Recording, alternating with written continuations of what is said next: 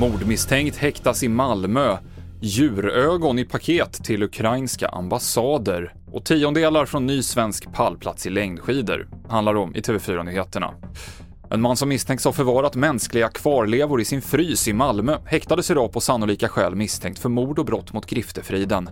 Den 53-årige mannen kom själv in till polisen och berättade om brottet och fyndet gjordes sedan i hans lägenhet. Offrets identitet har inte blivit fastställd och mannen nekar till mordanklagelsen. Kärnkraftsreaktorn Ringhals 4 har stått still i månader och nu skjuts den planerade återstarten upp ytterligare till den 23 februari. Anna Collin, presschef på Vattenfall. Det är vissa moment som tar längre tid än vad vi från början förutsåg. Eh, men vi arbetar med full fart och alla tillgängliga resurser för att åtgärda den här skadade tryckhållaren. Och det är ett ganska komplicerat arbete. Eh, tryckhållaren är en stor komponent som är ganska otillgänglig och dessutom delar av den är radioaktiv. Tio får har dödats i ett vargangrepp i Ulricehamns kommun, skriver Borås Tidning. Det här ska ha skett natten till torsdag, uppger Länsstyrelsen i ett mejl till tidningen.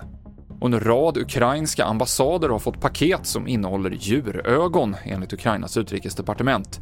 Det är fem ambassader och tre konsulat som har tagit emot paketen, som även ska ha varit indränkta i en vätska med utmärkande färg och doft. Det som man då säger ifrån det ukrainska utrikesdepartementet är att man tolkar ju det här som att eh, det är någon som vill eh, skrämmas och eh, man pekar ju inte ut någon eh, land eller någon grupp eller så för att, att ligga bakom det här.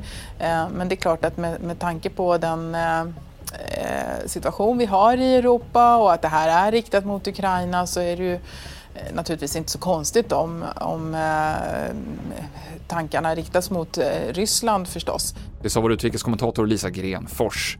Och till sist längdskidor. Ebba Andersson blev fyra, bara tiondelar från pallen i dagens världscuptävling i Lillehammer. På här sidan blev William Poromaa bästa svensk på elfte plats i ett lopp där hemmaåkarna dominerade kraftigt.